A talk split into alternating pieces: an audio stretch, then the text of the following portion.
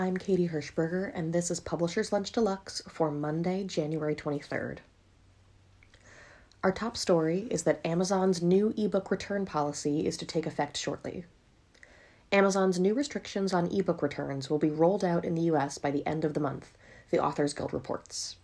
The policy, encouraged by the Guild and announced in September, will limit automatic returns on books where more than 10% has been read. This change to the policy was supposed to be implemented by the end of 2022, and a press release states that Amazon is, quote, in the final stages of making these technical changes, end quote.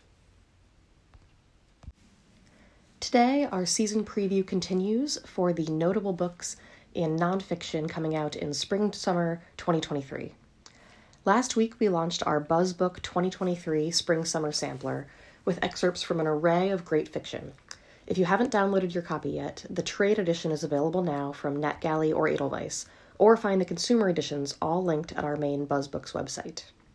This Wednesday, January 25th, we'll convene our live BuzzBooks editors panel with moderator Michael Cader, hosting six editors and their authors discussing some of the season's potential breakout titles. Be sure to register today on our website. Our last season preview installment from BuzzBooks 2023 Spring Summer continues today with these nonfiction categories social issues, history and crime, and business, science, and technology. Among the notable titles in social issues is Hector Tobar's Our Migrant Souls, a meditation on race and the meanings and myths of Latino, coming from MCD on May 2nd.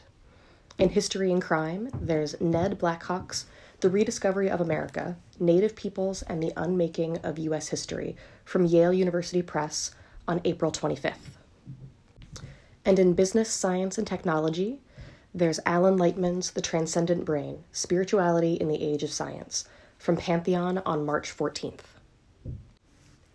In People News, at Abrams, Kristen Luby joins as Associate Director, School and Library Marketing. She was previously Senior Marketing Manager, School and Library at Macmillan Children's Publishing Group.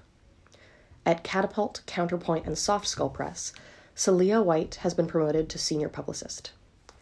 At Virago, Carla Josephson will join on March 14th as publishing director, reporting to Sarah Savitt. She is currently deputy publishing director at the Borough Press. At Kappa Publishing, Leah Brown recently joined as editorial director. She was previously senior executive editor of the children's book division at Callisto Media. At Robin Straus Agency, Danielle Mata has been promoted to junior agent.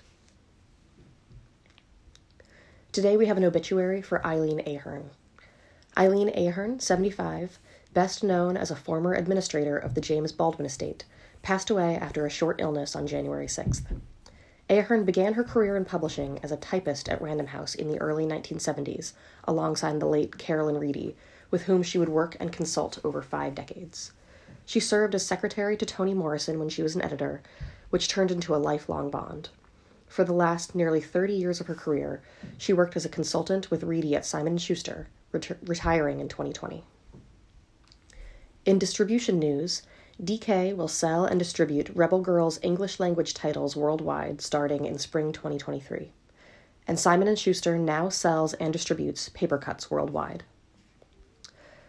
Among the new listings on our jobs board, Quirk Books is looking for a senior finance and accounting manager, the New Press is looking for an editorial assistant, and Macmillan is looking for a senior marketing manager for Macmillan Children's Publishing Group.